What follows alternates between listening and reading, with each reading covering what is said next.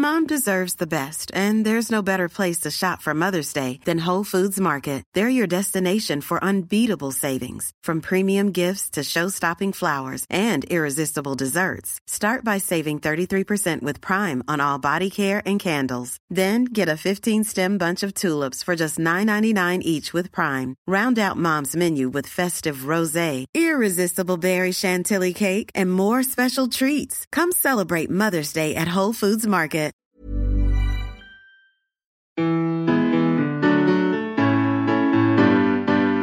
Hi, you're about to get smarter in just a few minutes with Curiosity Daily from Discovery. Time flies when you're learning super cool stuff. I'm Nate. And I'm Calli. If you're dropping in for the first time, welcome to Curiosity, where we aim to blow your mind by helping you to grow your mind. If you're a loyal listener, welcome back. Today, you'll learn about a new test that can show how well each of your organs are aging, some interesting links between comfort food and stress, and a surprising finding about certain snails. Without further ado, let's satisfy some curiosity. Over the past decade or so, there's been a lot of talk about the difference between chronological age and biological age. Right. I mean, chronological age is literally how old you are according to the date you were born, and biological age is a little trickier. Uh, as I understand it, isn't it basically kind of a measure of how well your physical body is aging? That's exactly right. So you could be, say, 35 years old, but because you exercise a bunch and eat a healthy diet, the wear and tear of your body is that of, say, a 28 year old. And that tends to be a better measure of your potential lifespan, right? That is the idea. But of course, it's not always super easy to calculate your actual biological age.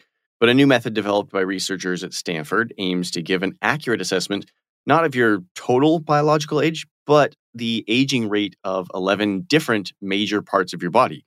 And that could be a huge deal. Okay, wait a second. What does that mean exactly? Well, it's potentially a really incredible test. So it turns out that one thing that makes determining our biological age so difficult is that our different parts don't all age the same way. For example, someone might have the heart of a 25 year old, but the kidney functioning of like a 60 year old. Okay, I see. So this new test actually looks at individual organs. Yep. And the coolest thing is that it's just a simple blood test. At least it's simple for the patient. But behind that blood test is a massively complicated process that uses machine learning algorithms trained with enormous amounts of blood test results and patient data to sift through thousands of proteins. And these proteins can be separated into different patterns, each specific to an organ. So with the algorithm, they can figure out how each organ is aging, basically? Right. And when they tested this new method on healthy adults, they found that about 20% of them over the chronological age of 50 had at least one organ that was aging more rapidly than the others. Not only that, there was a link between those fast aging organs and a higher risk of disease or even death within the next 15 years. Wow. Okay. I can see why this would be such a big deal. If you can pinpoint which organs are aging more rapidly, you can tailor treatments to that specific organ, right? Totally. Or better yet, you might not even know you're at risk. So this gives doctors a head start at putting interventions in place. I see. So if you find out that your liver is aging pretty fast, you can change your behavior on your diet before it actually becomes a problem. Uh, so, what organs can they test? So far, there's 11 of them. We've got brain, heart, lungs, liver, intestines, kidneys, fat, blood vessels, immune tissue, muscle, and the pancreas. okay, that about covers it, doesn't it? It's, I mean, I mean, it's a lot, yeah. And now this test isn't quite ready to hit the shelves yet, but the team has applied for a patent and is pushing forward to validate their findings with bigger studies.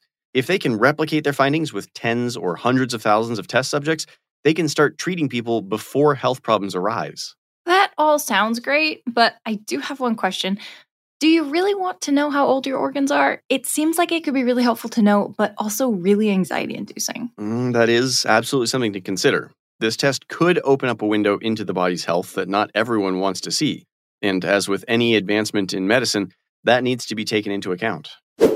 When some of us get stressed out or the pressure of the world starts weighing us down, we often reach for the most delicious thing we can find. I know that personally, I actually have a really big sweet tooth. Ooh, I, I like both. I like the salty and the sweet. You know, stress hits, and it's like the toss up do I want chips or do I want chocolate chips? Eh? Either way, they always make me feel better. Okay, okay. So a new study suggests that stress eating junky comfort food, uh, comfort food being something that's often high in sugar, fat, and salt, might actually just make us even more stressed out. And at a minimum, that tasty garbage makes it harder for us to recover from the stress that has us reaching for junk food in the first place. Mm, so, I mean, junk food is junk food whether or not you're stressed out. But if I had to come up with a hypothesis about junk food and stress, I think I honestly would have guessed that eating it when we feel anxious had a positive effect. Okay, talk us through that hypothesis. Well, okay, when we feel stress or pressure, our bodies crave easy, junky comfort food, right?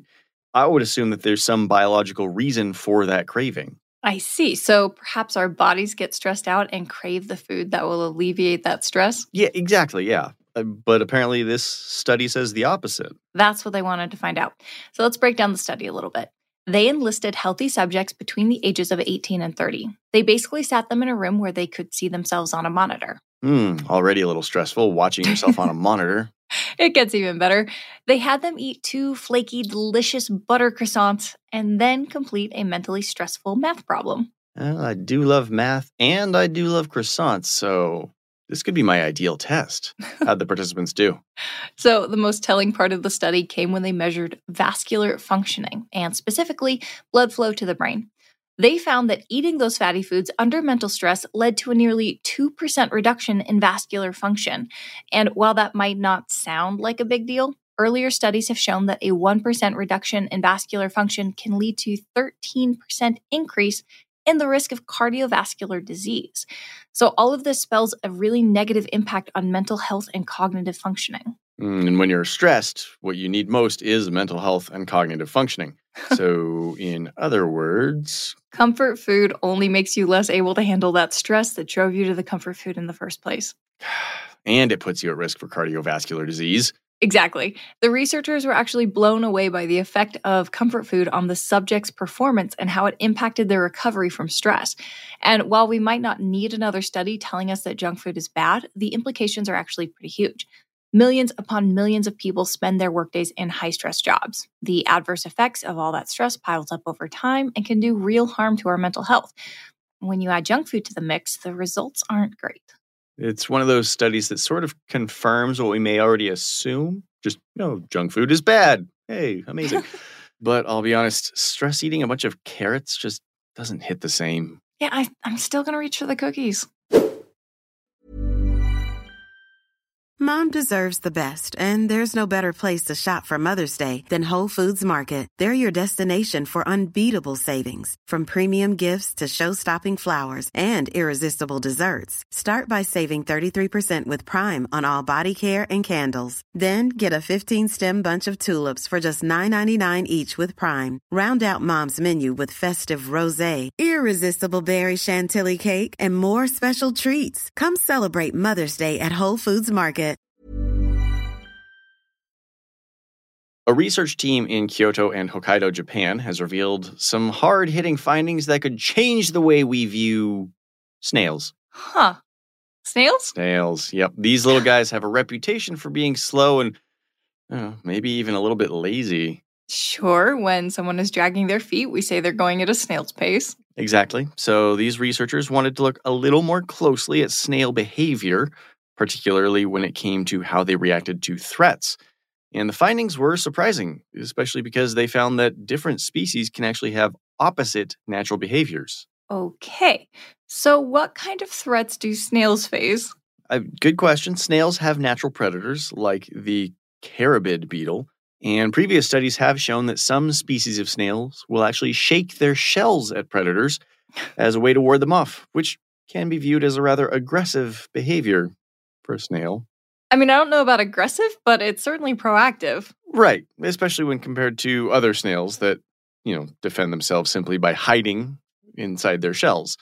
I mean, that's typically what we think about when we think of snails, right? It's probably what I would do if I were a snail, honestly. Sure. So, this research team drew on those previous studies when they observed the snail species called K. gainesi, which is primarily found in Hokkaido. In a surprise, when faced with external stimuli that mimicked the carabid beetle, these little creatures did something surprising. They hightailed it out of there. Uh, like they ran? As far as snails go, this was their equivalent of running. Yeah, they picked up their pace by anywhere between 20 and 30%. Now, that's the difference between 1.05 millimeters per second to around 1.3 millimeters per second. But for them, Oh you know, my gosh. I mean, that's not lightning fast exactly. yeah, but for a snail, that's like a sprint. Now, while this particular snail species doesn't fit our stereotype of the typical snail, it's bold, active, and can be downright aggressive as far as snails go. Other species actually do fit the stereotype, and that's the bigger picture here. Let me see if I understand where you're going with this. Two very similar species that seem exactly the same in so many different ways can actually exhibit different behaviors. Well, not just different behaviors, opposite behaviors. The implication is that closer observation and study of multiple behavioral traits can enhance our understanding of the evolutionary processes, even those that don't seem obvious on the surface. So now that we know snails can be aggressive, maybe more schools will adopt them as their mascots.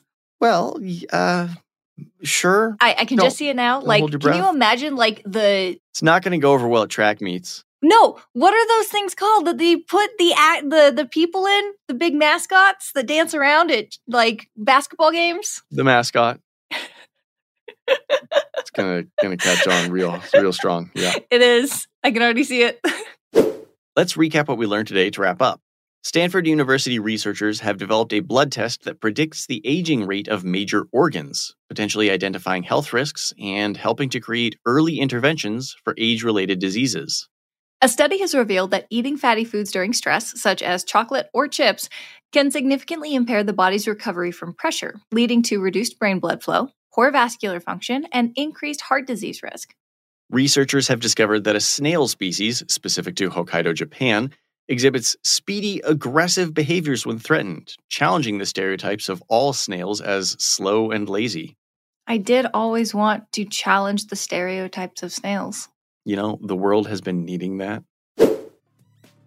Curiosity Daily is produced by Wheelhouse DNA for Discovery. You can find our show wherever you get your podcasts, and we love if you could leave us a five star review on Apple Podcasts or Spotify. Our Discovery executive producer is Dominique Vu. Our Wheelhouse DNA executive producer is Cassie Berman. This show is hosted by Calli Gade and Nate Bonham. Our producer is Kiara Noni, and our associate producer is Kimaya Floyd. Writing is done by Sam Osterhout. Sound design, audio engineering, and editing by Nick Karasamy. I'm Nate Bonham. And I'm Calli Gade. We'll see you next week.